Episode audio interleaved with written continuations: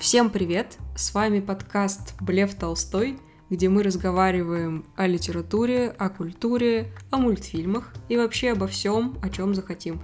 С вами Диана, наконец-то не безработный Ей, журналист. Ура, поздравим Диану. И Катя, э, все еще работный дизайнер.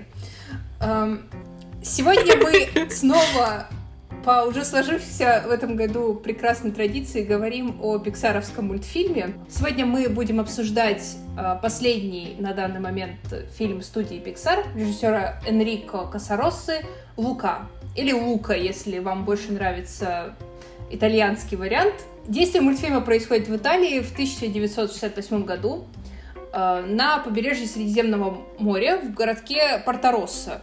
Некоторые заметили, что это название похоже, во-первых, на, на- на название настоящего итальянского города Портофино, на который, собственно, и сам городок в мультфильме очень похож, а во-вторых, на э, дает какую-то определенную отсылку на э, мультфильм студии Гибли «Порко Росса», действие которого тоже происходит в Адриа- на Адриатике, э, в Италии. Ну, не, не знаю, насколько э, эти два события связаны. Я думаю, что это все из-за того, что режиссер Косороса, и он хотел что-нибудь себе в рифму Ну, э, назвать. Вообще название, на- название город, э, городка, собственно, довольно банальное, ну, в смысле, эм, буквальное. Ну, Порто-Росса — это красный порт, как несложно догадаться, и там действительно очень Да, Коммунистический. коммунисти... ну Италия вообще очень коммунистическая страна, надо сказать, так что тут все, все, все по теме. А, Но наши главные герои изначально обитают не в самом городке, а в заливе рядом с ним, потому что они что-то вроде русалок э, или какие-то гуманоидные рептилоиды, э, бог знает что, короче, но они обитатели подводного мира, которые при соприкосновении с воздухом превращаются в обычных мальчишек. Исследуя Порторосса, после того, как э, один из главных героев, собственно, за главный герой Лука сбегает из дома, они знакомятся с Джулией э, и вступают в ее команду по такому максимально итальянскому триатлону, в котором нужно сначала проплыть, потом э, съесть тарелку пасты, а потом проехаться на велосипеде. Что-то более итальянское, чем, эм, собственно, велосипеды и паста придумать сложно. Участвуя в этом триатлоне, они хотят выиграть деньги на их такую большую совместную мечту. Скутер Веспу. И этот мультфильм вышел в этом году на Disney Plus в тех странах, где до сих пор закрыты кинотеатры. В России он вышел в кино, что прекрасно. М, Был, был прекрасный опыт э, похода в кинотеатр. Сейчас это достаточно редко случается, поэтому всегда радостно. А, И вот этот вот выход на Disney Plus привел к тому, что на Западе мультфильм как-то не получил должного внимания, по крайней мере, у такой более широкой публики, и у него была не слишком яркая рекламная кампания. Собственно, режиссеры и друга- другие участники съемочного процесса, они, в общем, высказали некоторое недовольство Диснею по поводу этой ситуации, потому что, вероятно, там потеряли и в деньгах, и в внимании к мультфильму, а, а мультфильм внимание своего максимально заслуживает. Я хотела спросить, ты считаешь, что у него есть прям реальное время действия? Просто мне показалось, что он такой вневременной. Вообще, я прочитала это в Твиттере у кого-то из... то ли у режиссера, то ли у кого-то из сценаристов, и они указывают именно вот 1968 год. Ну и просто по какой-то атрибутике, по одежде, ну не главных героев, кстати, а больше всего э, главного местного антагониста Эрколи, понятно, что это вот 60-е, 70-е, Веспа это тоже большой знак того времени. Это тогда, насколько я понимаю, была большая сенсация, вот это вот э, такой э, признак э, лухари жизни. э, Лукари? подрос- Ну, ну, такой молодежный. Ну, лухари, Нет, в смысле, лухари. как лука, в смысле. Да, прекрасно. Да. Мне очень понравился лук, но я, я заметила за собой, я как-то так стала к мультфильмам относиться, в смысле, у меня бывают претензии, и если есть претензии, я могу что-то там не супер банальное сказать, но когда у меня претензий нет, я просто впадаю в какое-то состояние эйфории, которая проносит меня через мультфильм, и я такая, что это было, что? Не знаю, но это было прекрасно. Вот прям Лука — это что-то такое для меня. Ну, это как счастливые часов не наблюдает, вот и, и ты тоже не наблюдаешь какие-то, не знаю, огрехи, просто наслаждаешься моментом. Вообще, мне кажется, Лука — это идеальное летнее кино, а, особенно сейчас, когда мы все а, сидим по домам и никуда не ездим, и грустим, а, по Италии в том числе. Это, в общем, такой очень ностальгический общий ностальгический фильм по детству, э, но при этом он э, погружает нас вот в эту итальянскую атмосферу, которой, мне кажется, никто не может остаться равнодушным, только самые черствые. Но вообще для Пиксара этот фильм достаточно нетипичный, надо сказать. Сразу после его выхода в социальных сетях э, вышел такой, скажем, бем, что а, там, в 95 году Pixar задает нам вопрос, что если бы у игрушек были чувства, в 2007 что если бы у крыс были чувства, в 2006 что если бы у машин были чувства, в 2015 что если бы у чувств были чувства, а вот в 21 они приходят к тому, а, к вопросу о том, а, что если бы у итальянцев были чувства. Потому что, как, как известно, Италия — это выдуманная страна, ну, в общем, сеттинг своей такой достаточно приземленности, несмотря на фэнтезийное происхождение главных героев, э, сеттинг все-таки довольно приземленный. Там не происходит ничего такого сверхъестественно волшебного, как в других э, фильмах Пиксара. Все, в общем, достаточно понятно и просто. Он все-таки э, очень сильно отличается и от диснеевских подобных фильмов, и тем более от пиксаровских таких фильмов. Мне бросилось в глаза, что он очень легкий.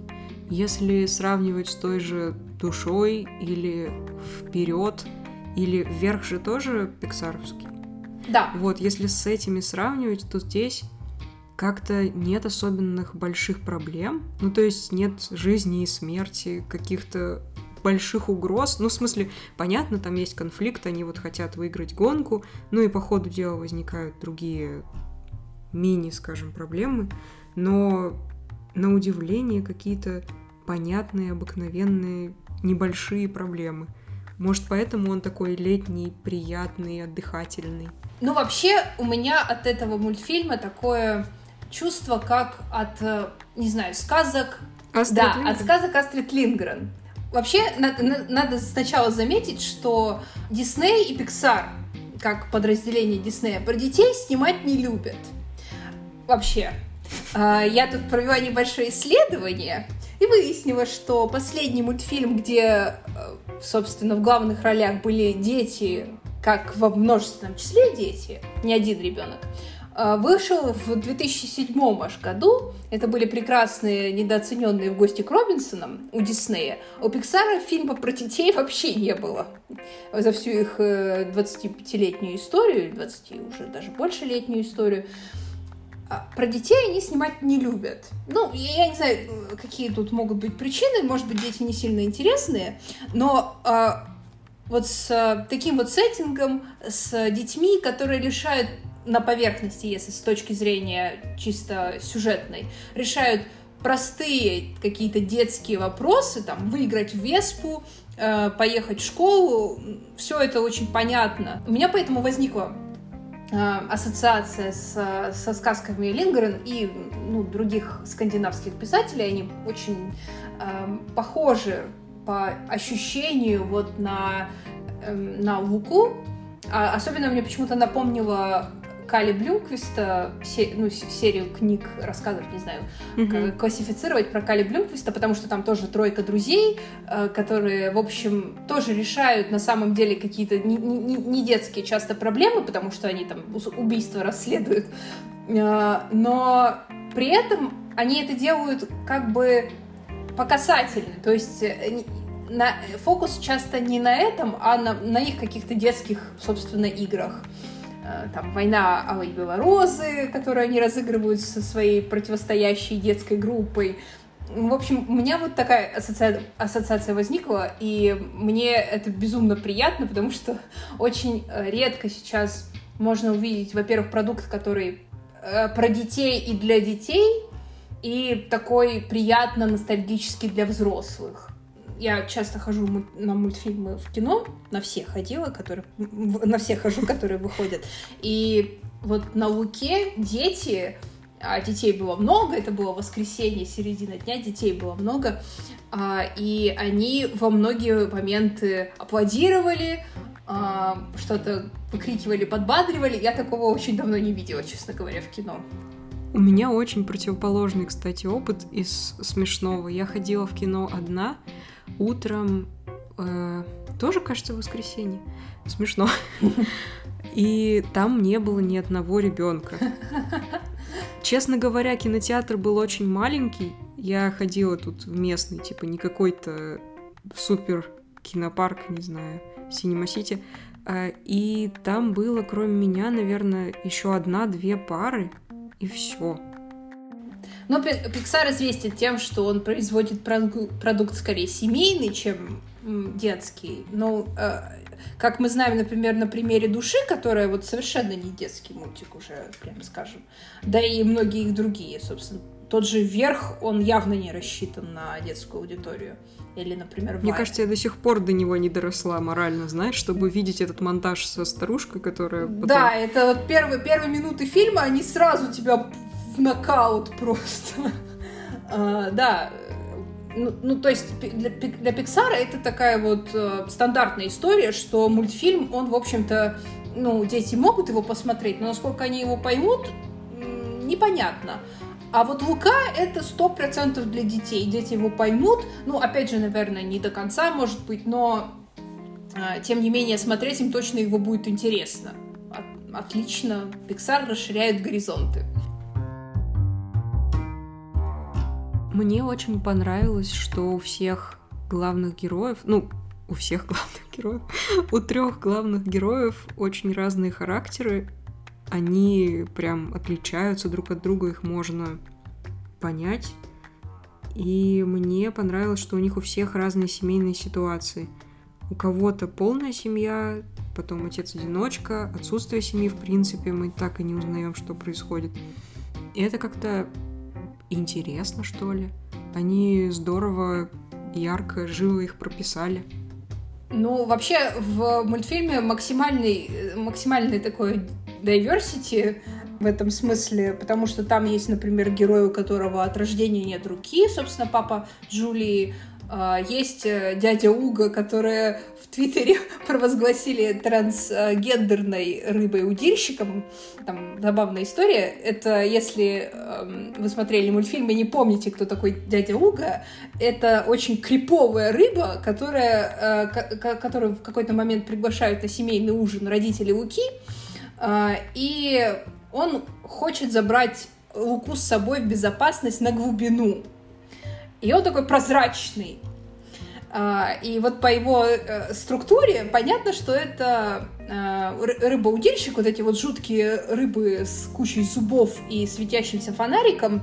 Вообще в Пиксаре их очень... И внутренностями, да, которые и, видно. Да, вот. Ну вот интересный факт о рыбах-удильщиках, абсолютно реальный, э, это тот, то, что только женские особи так выглядят.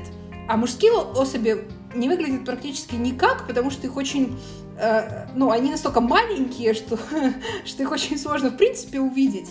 И а, они, в общем, играют при женского в себе роль паразита. А, и, и вот поэтому многие в Твиттере решили, что дядя Уга, он, в общем, биологически, ну, изначально был, э, ну, самкой, а потом, очевидно, стал ну, вернее, пришел к своему образу дяди. Ну так. Так что, ну, я не знаю, как это сказать. Он был тетей, а стал дядей был, дети. Был, вот был, такая был, история. Был тетей, стал дядей, да. Ну, так вот бывает. И, ну, вообще, дядя Уга это, конечно, отдельная история, потому что я, я, я почти подпрыгнула на, на кресле, когда я его первый раз увидела. Максимально криповый, конечно, персонаж. Очень жутко. Вот, но есть такие интересные заходы у собственно, аниматоров, я не знаю, у сценаристов. Но герои вообще, конечно, абсолютно прекрасные. Э, особенно мне понравилась Джулия, потому что это такой очень редкий женский персонаж. Эм, она не то чтобы... Потому что всегда есть какая-то вот эта вот дихотомия. Там героиня либо такая пацанка прям э, почти мальчишка, ну, по каким-то гендерным стереотипам, а, либо она такая романтическая героиня, ну, что у Диснея, например, принято скорее. А Джулия такая нормальная, обычная девочка, вот я, я не знаю, я не могу сказать, что я такая была в 12 лет, но я точно знала многих, которые были такими в 12 лет девочек. Вот, такой максимально э, понятный из жизни персонаж, на мой взгляд. И то, что э, ее укачивает после еды, э, и то, что она там должна э, подрабатывать у папы в, в магазине, чтобы э, ей там карм- деньги на карманные расходы давали. Все это очень такое понятное, знакомое и да. В общем, абсолютно прекрасный персонаж.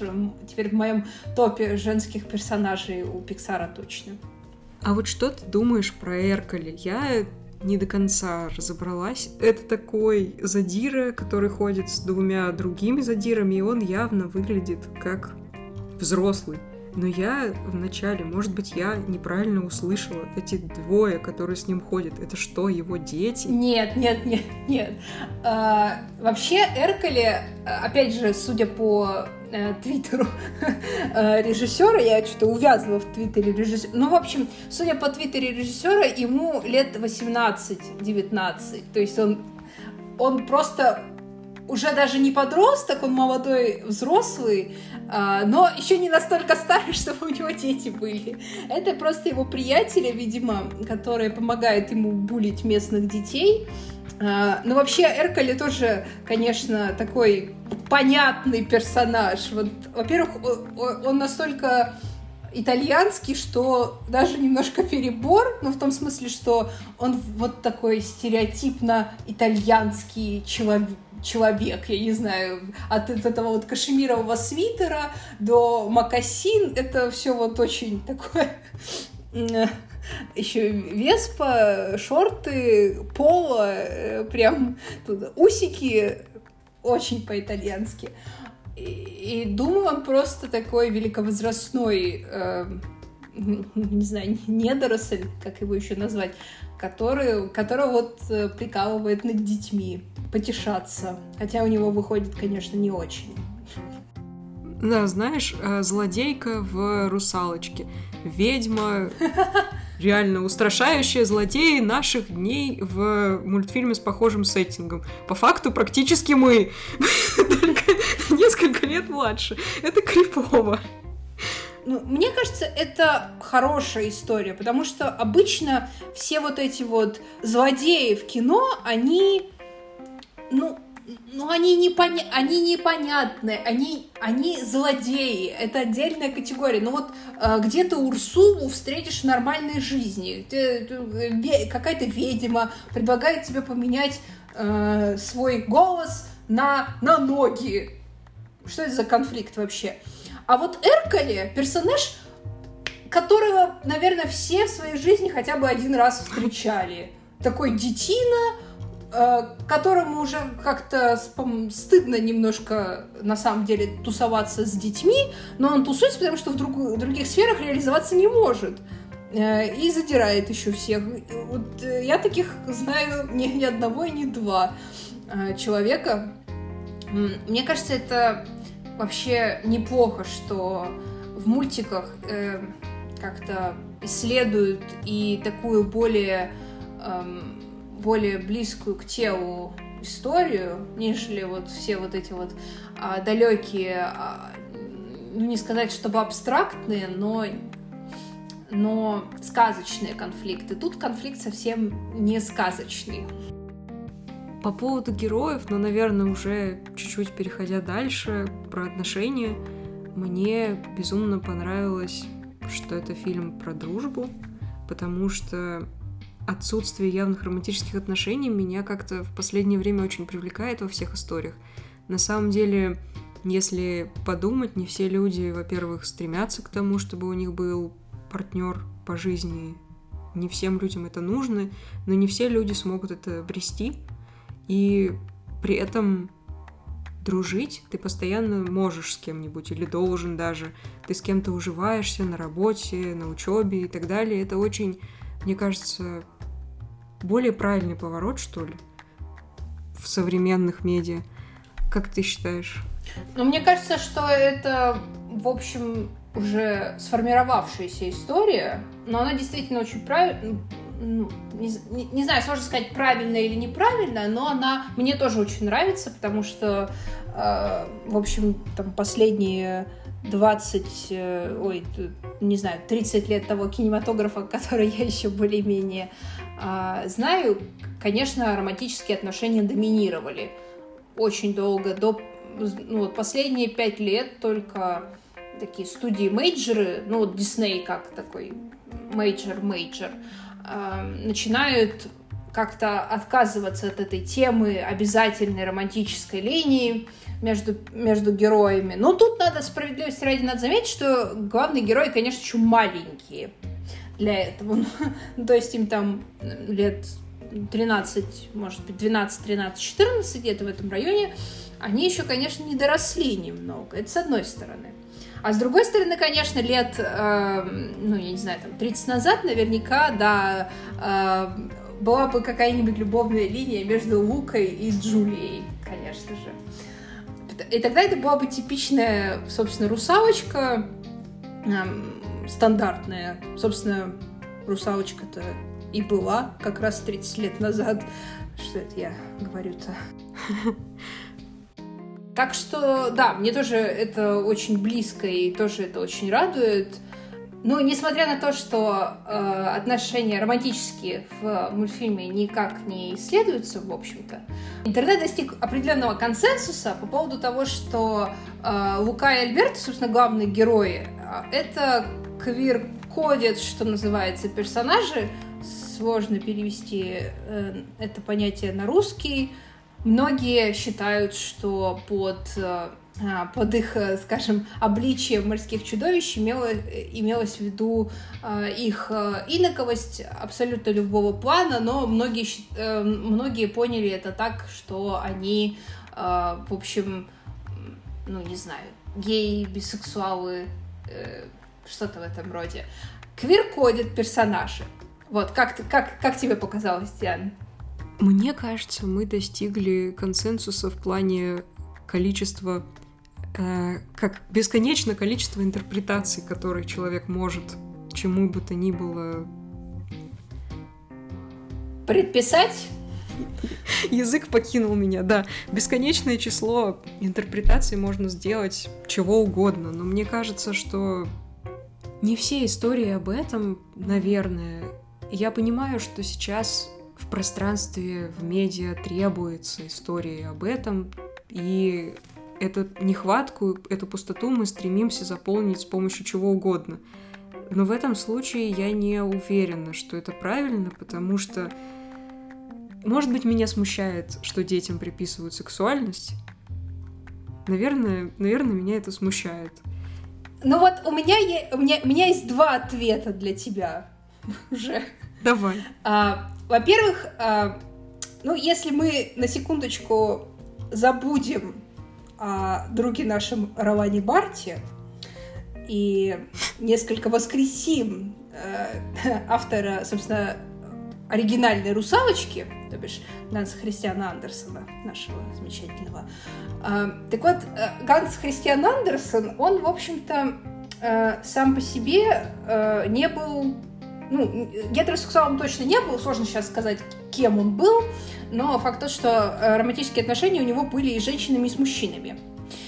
А, вот, и русалочка э, сама по себе э, никакого отношения, собственно, к гетеросексуальности, несмотря на ее, ну, как бы внешний сюжет, не имеет, потому что он написал ее, когда э, его возлюбленный собственно, решил жениться.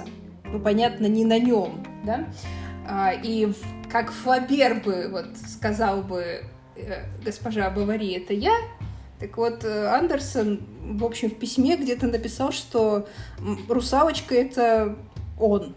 Так что э, история как бы изначально уже сама по себе э, квиркодит. Э, это во-первых.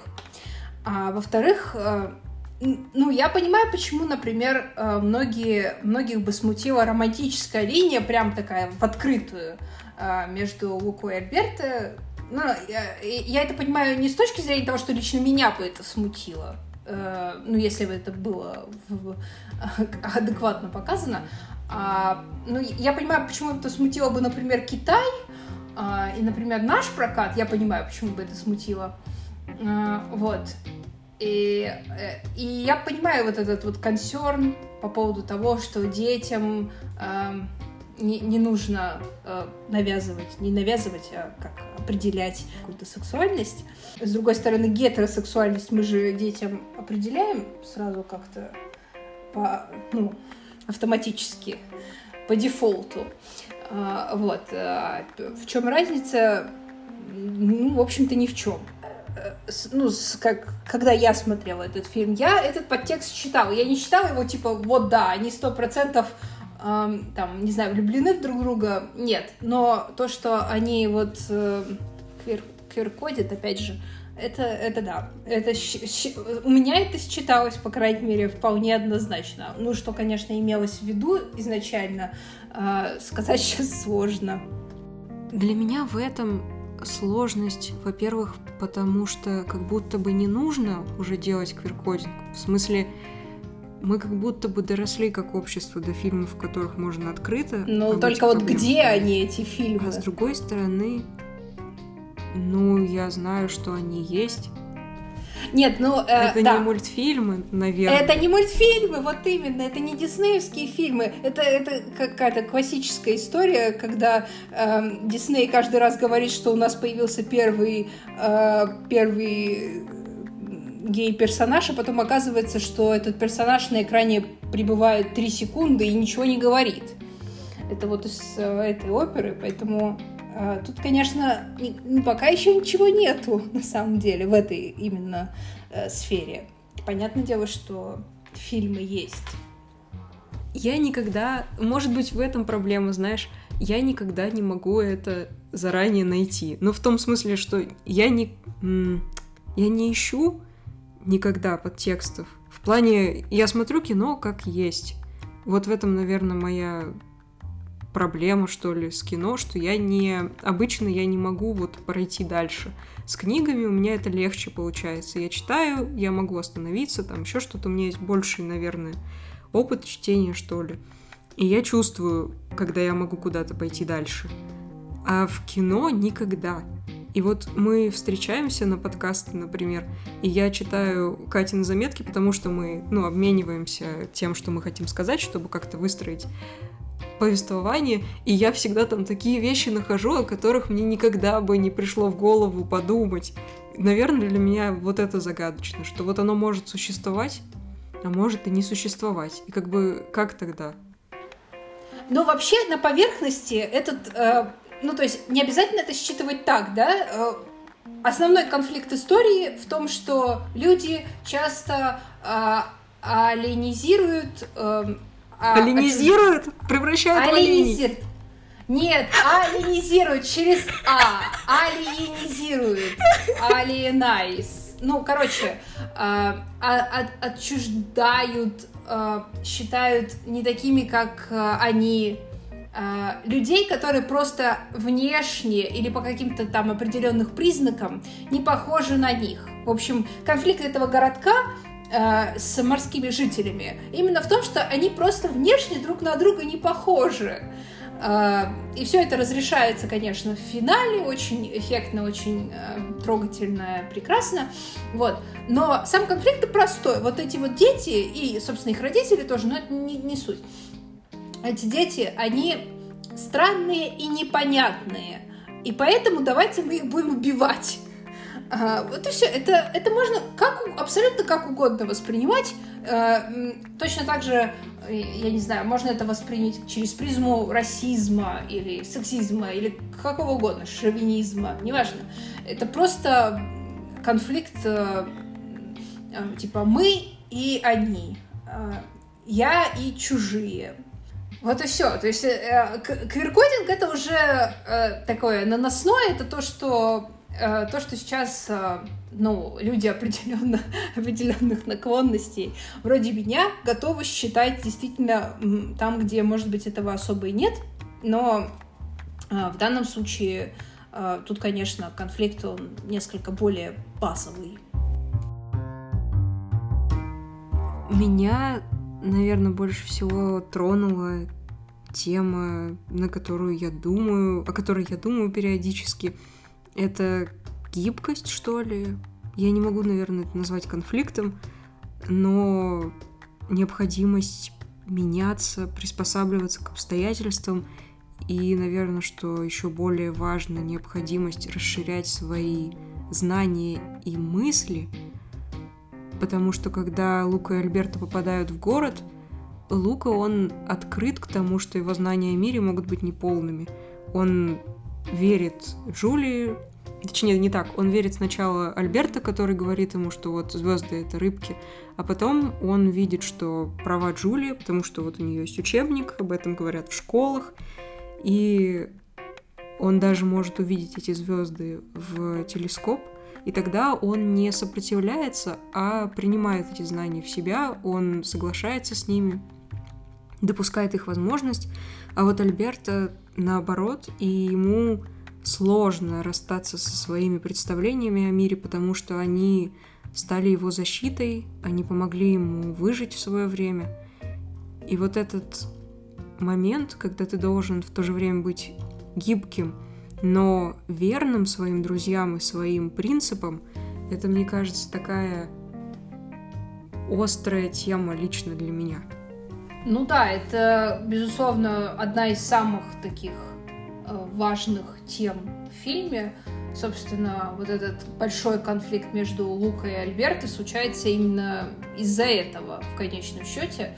И у Альберта тут э, Вообще, Альберт сам по себе очень такой интересный персонаж. Лука — это стандартный протагонист, который э, такой любознательный, милаха, э, значит, сбегает из дома от родителей, которые его немножечко припирают, запирают, ну, в общем, э, такой, в общем, стандартный протагонист. А Альберта, э, он такой, типа, Гехельбери что-то э, в этой истории, потому, потому что, э, ну, Отец его, собственно, бросил, извините, спойлер. Отец его бросил, он живет один, э, и ему, конечно, нужны вот эти вот, вот этот контроль над э, восприятием мира, потому что больше у него ничего, собственно, и нету. Он вот э, думает, что рыбки, в смысле, что звезды это рыбки, и это дает ему какое-то, как, какую-то стабильность. А с другой стороны, когда Лука начинает э, познавать мир, у, у Альберта даже тут даже вопрос не в том, что ну, наверное, отчасти и в этом тоже, но не, не столько в том, что он сам не может эм, как-то расширить свои горизонты, открыться новому. Он не хочет, чтобы не, не хочет переставать быть вот этой вот а, авторитетной фигурой, а, для Луки, потому что это, опять же, дает ему какое-то ощущение, наверное, контроля над ситуацией а, определенного. Ему кажется, что Лука ускользает, а, и скоро он ему будет просто не нужен, и, соответственно, он его тоже покинет, как отец покинул. В общем, все, все очень печально, очень грустно. Э, вообще, тут э, мне тоже показалось, что тут очень важная вот эта вот тема расширения границ, своих знаний. Ты сказала, что тебе больше всего понравилась Джулия, но мне больше всего понравился Альберт. В смысле, во-первых, это довольно, я бы сказала, взрослые мотивы, взрослые чувства, которые вот ты описала, как раз с которыми я полностью согласна. Нежелание отпустить другого и в то же время зависимость такая — это мне напомнило немножко Жемчуг из Стивен Юниверс. У нее тоже есть проблемы с этим. И она как бы стремится к хорошему для Стивена сделать все, что в ее силах, но она в этой патологической зависимости от близости. Не знаю, это такая, может быть, редкая тема, редкий персонаж, потому что первая реакция зрителей, как мне кажется, это противиться, это сказать, что этот персонаж плохой, он, не знаю, сдерживающий, он в каких-то моментах агрессивный или там чересчур защищающий, но на самом деле это очень сложный тип, и у меня он вызывает глубокое сочувствие. И то, что таких персонажей появляется больше, меня очень радует. Да, это вот ты сейчас сказала, и это меня натолкнуло на мысль, что вообще создатели мультфильма-то, они нас, э, как с точки зрения сюжета, они сначала э, нас всячески подталкивают к мысли о том, что да, вот Альберта, он вроде как э, сейчас будет таким, ну не, не сказать, чтобы отрицательным персонажем, но такой антисилой, но как только случается этот конфликт, э, виноватым, во-первых, оказывается Лука, а, а во-вторых, они почти мгновенно мирятся. То есть там нету вот этого вот, когда наступает момент гонки, они уже, по сути, э, помирились. Более-менее, ну там, понятно, есть какие-то еще. А, но там нет такого, что Альберта неожиданно решает помочь Луке, несмотря на то, что он на него злится, нет. Лука пришел, они поговорили. Тут э, нам создатели дают понять, что, конечно, Альберта никакой не плохой, и вообще он все, все это делает только потому, что это его такой защитный механизм. Он, кстати, я тут подумала немножко, Альберта в смысле, двойник матери Луки в этом плане они оба одинаково защищают Луку от э, неожиданного, от нового, от самостоятельности по ну факту. Ну да, возможно, что-то в этом есть такое, да. И Лука переходит из э, такой гиперопеки семьи под гиперопеку Альберта немножко, да. Только она такая гиперопека очень специфическая, они там прыгают с башен, гравитация, Силенцио Бруно и все вот это вот да, но, но, ну да, да, да, есть что-то, что-то в этом есть. Ну вот, кстати, про гонку я хочу предупредить наших слушателей, что Лука — это настоящий тест на выносливость для тех, кто, как и я, плачет на мультфильмах. Это началось давно. Это не прекращается со мной. И я никогда не могу спокойно ходить в кино. Там много моментов ближе к концу, наверное, 4, может быть, или 5. Э, и я сначала думала, я держусь, я держусь, я держусь, все окей, все окей, я справлюсь. Типа вот момент, когда Лукас Альберто ссорится, это, наверное, начало вот этих всех моментов. Потом гонка, следующий момент. И потом, конечно, то, что вот в конце происходит. И когда этот конец наступил, мне просто как поддых дали. Я вас предупреждаю, возьмите салфетки лучше, если вы на свидании, не крастись. Или там не ходите с, с, с человеком, который не видел, как вы плачете, вы будете... Перед как... Вы будете некрасиво плакать. Ну, если вы хоть когда-то плакали на мультфильмах. А, я вот сейчас вспоминаю про это, у меня глаза на мокром месте. А, поэтому... Да, да, даже я вот человек, который не плачет вообще никогда на мультфильмах и фильмах, и когда бы то ни было, даже я почти, почти пустила скупую слезу э, в конце. Э, безумно, конечно, трогательный мультфильм в этом смысле, да. Да, запаситесь платочками. Конечно. И самое главное... А? И, и, или плечом каким-нибудь, плечом каким-нибудь. Плечом? Ваших э, дружбанов. Это, это хорошо, да. да. Плечо дружбанов это ничего. Я хочу сказать, он настолько трогательный, но в нем всего полтора часа.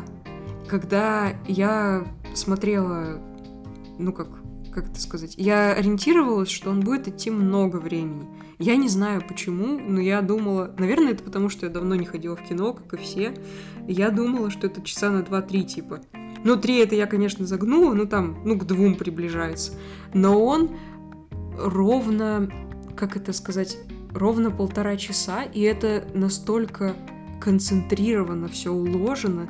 Я очень удивилась. Реально происходят какие-то временные сдвиги, когда вы его смотрите, потому что просто нереально рассказать эту историю за полтора часа, еще и уместить туда э, моменты, когда Лука мечтает. То есть, по сути, не сюжетные моменты. Как?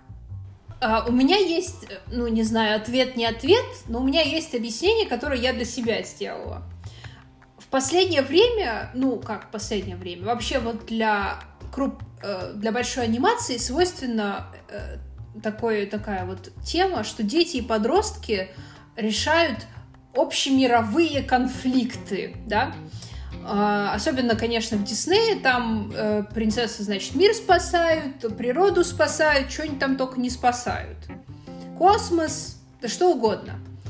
А в Луке тоже есть большой такой, большой, э, серьезный кластерный конфликт, да, э, вот это вот э, по сути, такая Монтеки и Капулетти война между э, морскими, чуд... морскими чудовищами и, собственно, э, обитателями земными, да. В другой ситуации, наверное, э, если бы это был классический Дисней, например, э, как бы разворачивались действия? Главные герои пытались бы решить вот этот конфликт. Конфликт между морскими чудовищами и наземными жителями напрямую, то есть они бы там, я не знаю, как, как это... Но, но это бы происходило вот, вот в такой форме. А что делает Pixar? Pixar э, в Пиксаре дети вообще об этом не задумываются, они не пытаются решить этот конфликт совершенно никак. У них нет такой цели. Они даже, ну, они, э, естественно, не проговаривают, что э, там морские чудовища и земные чудовища друг друга не любят, но они не говорят ни в какой момент, что, а, ребят, давайте всех подружим там нет такого. Они хотят выиграть Веспу. Нормальная такая человеческая, я вот тоже очень Веспу захотела после этого мультфильма, нормальный такая человеческое детское желание. Хотят э, выиграть Веспу и на ней куда-нибудь уехать попутешествовать. Все. А Джулия хочет выиграть, э, э, выиграть этот триатлон, чтобы отомстить Эркале, наконец. Тоже очень понятная ситуация. Странно, что она его не побила в конце. Ну, в общем, э, это я к чему? Это я к тому, что они тут очень хитро все сделали. Э, вот этот вот кон- такой поверхностный конфликт э, с гонкой и вот это вот все с Веспой и так далее, с Эркале, э, он играет основную роль, да, а, он занимает большую часть времени, а вот все остальные конфликты, они решаются подспудно и много времени не занимают. И так как а, как бы основное действие, оно не очень масштабное, ну, как бы один там конкурс, он длится там 5 минут, да, подготовка к нему еще. Вот.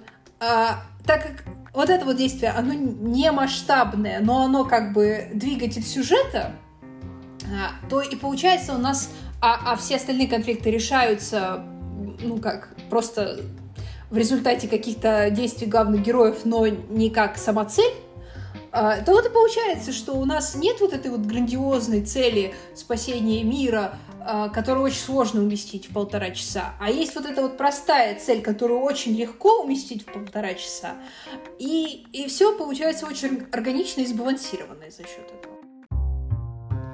У меня теорий нет, потому что, как я сказала вначале, я смотрела сердцем. А, но я сразу вспомнила, вот ты рассказывала про мультфильмы, в которых решаются вопросы мира, я сразу вспомнила вторую часть «Холодного сердца», и насколько это просто ни о чемное зрелище, я оттуда вот ровно ничего не помню. Там какие-то лошади из из воздуха, из воды. Что там происходит? Эльза еще один дух? Что? Я... А, я, я, я должна признаться, это будет просто каминг века. Я не смотрела «Холодное сердце 2». А я, я посмотрела первый фильм, мне ужасно не понравился. Просто я, э, я хейтер холодного сердца. Нет, э, серьезно, серьезно. Я в большей степени я, конечно, хейтер не потому, что прям мультфильм отвратительный, хотя он лично мне он не нравится. Э, в большей степени я хейтер, потому что он вызвал такую просто всеобщую любовь. Рапунцель. но Рапунцель, нет, Рапунцель отличный мультфильм. Вот э, никаких претензий к Рапунцель нет. А Холодное сердце там с сюжетом проблемы, на мой взгляд. Мне, короче, короче, мне первая часть не понравилась, я вторую часть так и не заставила себя посмотреть. Я несколько раз пыталась, начинала, но мне все вот это вот э, шутки про снеговиков и вот это вот все, конечно, не очень зашло. Вот, так что, да. Это вот единственный диснеевский мультфильм за последние 20 лет, который я не смотрела. Ну, честно тебе скажу, я ожидала худшего. Я ожидала, что ты скажешь, что второе второе «Холодное сердце» — это лучший мультфильм на свете, это было бы более О, ужасное признание с моей точки зрения. Но я вот о чем подумала, что сколько бы всего интересного они могли бы еще рассказать, если бы они хотя бы немножко времени больше взяли. Потому что у меня уже как минимум два вопроса есть про этот мир. Во-первых, крабовые бега. Нам вначале показывают эту крутую крабиху, кра... крабчиху, я, я не знаю, да. которая просто ужасно угрожающая. И я хочу узнать, как в подводном мире разрешилась, по сути, гонка Порторосса, только между крабами. Побила она его в итоге или нет? Это же целая жизнь для папы э, Луки. Я вот, я хотела да. увидеть это. Вообще про, про родителей хочется, конечно, отдельный мультфильм. Они тоже такие все милахи. М- мама, которая просто уничтожила там всех детей в футбол. Про, про, просто как какой-то пеле местный. А, вот. И папа такой, папа, кстати, тоже проходит свою какую-то там э, ну, character development, что называется. Сначала он вроде такой очень отстраненный, такой типичный папа с газетой, а, вот, а под конец он уже такой весь в семье, там, а, участвует непосредственно в жизни ребенка и так далее. То есть там тоже у родителей есть свои какие-то, и у мамы, конечно, тоже э, св- свое развитие есть. Да, так что про родителей, про крабьи бега, конечно, хочется, да, хочется сиквел. Вообще хочется сиквел, было бы... Ну, там, там законченная история, с одной стороны, но так было бы хорошо, так было бы прекрасно. Они могли бы сделать э, Хогвартс, но только с морской темой. Прекрасно. Ну да, почему нет? Эм, или, и, и, или может быть, э, не знаю, не знаю, чтобы они могли там такого. Да, вообще э, в сценах после титров там э, такие тоже милые. Ты, ты, ты, ты досидела, досмотрела? Нет, я утонула в слезах, и, и как бы мне нужно было. Черт, там есть сцены после титров, я вот чувствовала, что они есть. Там такие не совсем сцены, там скорее зарисовки, то есть э, они не анимированы, это просто зарисовки, но они такие тоже очаровательные, там рассказывается вот о том, что происходит, э, ну, так, более-менее, после того, как э, э, Лука с Джулией уезжают в школу, а, оказывается, у Джулии мама художница, и там тоже что-то там у них происходит, и у uh, Макиавелли прекрасного усатого кота, которого я просто обожаю, у него там котята появляются, и что там только нет. А Альберта идет работать спасателем. Блин, это я посмотрю обязательно после того, как мы поговорим. А там объясняется, кто такой Бруно. Нет, вот это, э, э, э, ну, у меня есть теория, что это либо, э, либо отец Альберта, либо это просто какой-то какое-то просто имя. Вот это вопрос, конечно. Но многие тоже, как, как и я, думают, что это имя отца Альберта. И он его так затыкает вот так. С одной стороны, это звучит логично, но с другой стороны, если мы вспомним, что отец Альберта его бросил, то как бы сложно представить себе, что когда он с ним жил, он ему как-то очень уж сильно указывал, что делать, что не делать, типа безопасность такая-то. Как будто бы должно быть что-то еще. Ну вот э, мы, мы это, очевидно, не узнаем. Может быть, Бруно это просто Бруно. Много мелочей, может быть, но таких интересных, цепляющих, о которых ты продолжаешь думать, когда ты вышел из кино, потому что есть ощущение, что были заложены какие-то смыслы в эти крабовые бега, в Бруно, в еще что-то. Но ты этого не дополучаешь, и прям, не знаю, жажда выяснить, где вторая часть? Я, в общем-то, за вторую часть. Мне кажется, это вообще признак хорошей истории. Вот если э, э, хорошая история, потому что есть такие вот э, миры, ну вот, например, то же самое холодное сердце. Там все очень пустенько, да, как будто бы все существует только ради главного конфликта. А тут вот есть, например, крабовые бега, есть вот это вот э, матч футбольный с мамой. Он как он для сюжета он не нужен абсолютно, но просто вот мама хорошо играет в футбол неожиданно. Э, Потом, рыбы еще эти. Ну, что еще? Вот этот сви... Которых они пасут. А, рыбы, кто? которых они пасут. Они их едят а, потом? Да, рыбы Или с них шерсть как бы Да, берут? я думаю... Нет, нет, ну нет, едят, я думаю, едят. Ну, по крайней мере, у них не было никаких проблем, чтобы есть рыбу, судя по тому, как они помогали папе э, Джулии ее ловить. Ну, то есть, очевидно, да, я думаю, они их едят. А вдруг едят. у них, короче, чешуя отрастает, и это какая-то супер классная чешуя, и они что-нибудь из нее шьют или еще что-нибудь делают. Ну, не исключено, ну, все, все может быть, да? Ну, кто, кто знает, кто знает.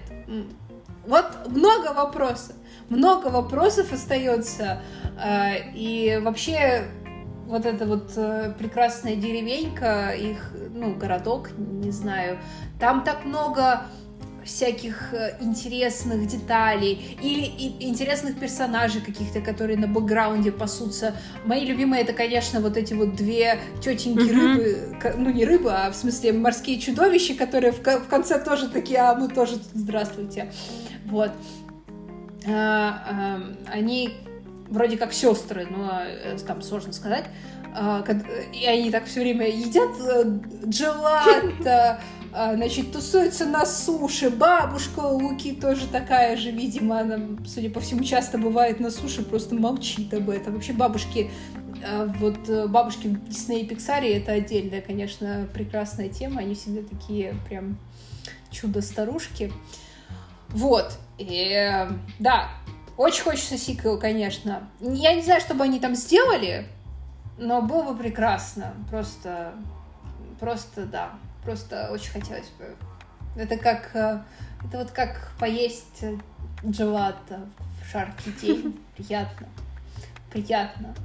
Ну, то есть, э, вот многие после того, как э, Лука вышел, многие стали говорить о том, что, ну, вот это вот Pixar, но, но это не, это не там, типа, не Валли или не Вверх. С другой стороны, а, некоторые фильмы Pixar мне лично не приносят такой душевной радости, как Лука. Они очень хорошие, ну, там, спору нет, э, есть шедевры абсолютные, но вот э, Лука, он для души, конечно, очень, для сердца как ты справедливо отметила вначале. Я думаю, уже понятно, что мы всем советуем посмотреть. Если вы еще не, я, может быть, даже и пересмотрю, потому что я ходила одна, а теперь я собираюсь всех своих знакомых перетащить туда. Да я, я вот тоже подумываю второй раз сходить. Он, правда, уже есть в сети, но на, ну, в кинотеатре как-то если есть возможность, он еще идет, сходите в кинотеатры. Это этого стоит. Главное после этого пойти и съесть что-нибудь итальянское, чтобы унять вот эту вот тоску по Италии. Я была в Италии один раз, но после этого в мультфильме мне такое ощущение возникло, что я всегда там жила, и только вот последние два года я там не живу и жутко скучаю, просто жутко скучаю. Мне вот пришло в голову, это, наверное, моя завершающая мысль, что мои самые любимые мультфильмы у Pixar за последнее время, ну, в смысле, которые я посмотрела уже более-менее взрослый, это «Тайна Коко» и вот «Лука». То есть, по сути, оба национальные истории, если можно так сказать, у которых есть четко выраженный колорит. Это так интересно. Ну, мне кажется, они просто выглядят более личными, да, да, чем да. вот... Э, Согласна. Но даже если ты не итальянец, то ну, ты можешь легко это перенести на свое там русское или казахское детство, не знаю, а, любое. И, в принципе, тебе все это будет э, понятно. Я, кстати, на, надо сказать, мои любимые пиксаровские мультики это тачки да? и вот Лука. Да, я, я обожаю тачки, но тачки, кстати, надо сказать, там тоже есть вот этот вот колорит. Э, тачки очень американский фильм. То есть там, конечно, все про машины, да, но представить себе такую историю где-то кроме Америки, кроме американского сеттинга, очень сложно, потому что только они вот так помешаны на машинах, только у них вот это вот все так развито. Тачки тоже, мне кажется, есть там такое вот это вот национальное э, что-то, такой дух национальный. Ну, его, как, конечно, тоже произвел на меня сильнейшее впечатление. Я до сих пор отойти не могу. Месяц назад посмотрела, до сих пор отойти не могу.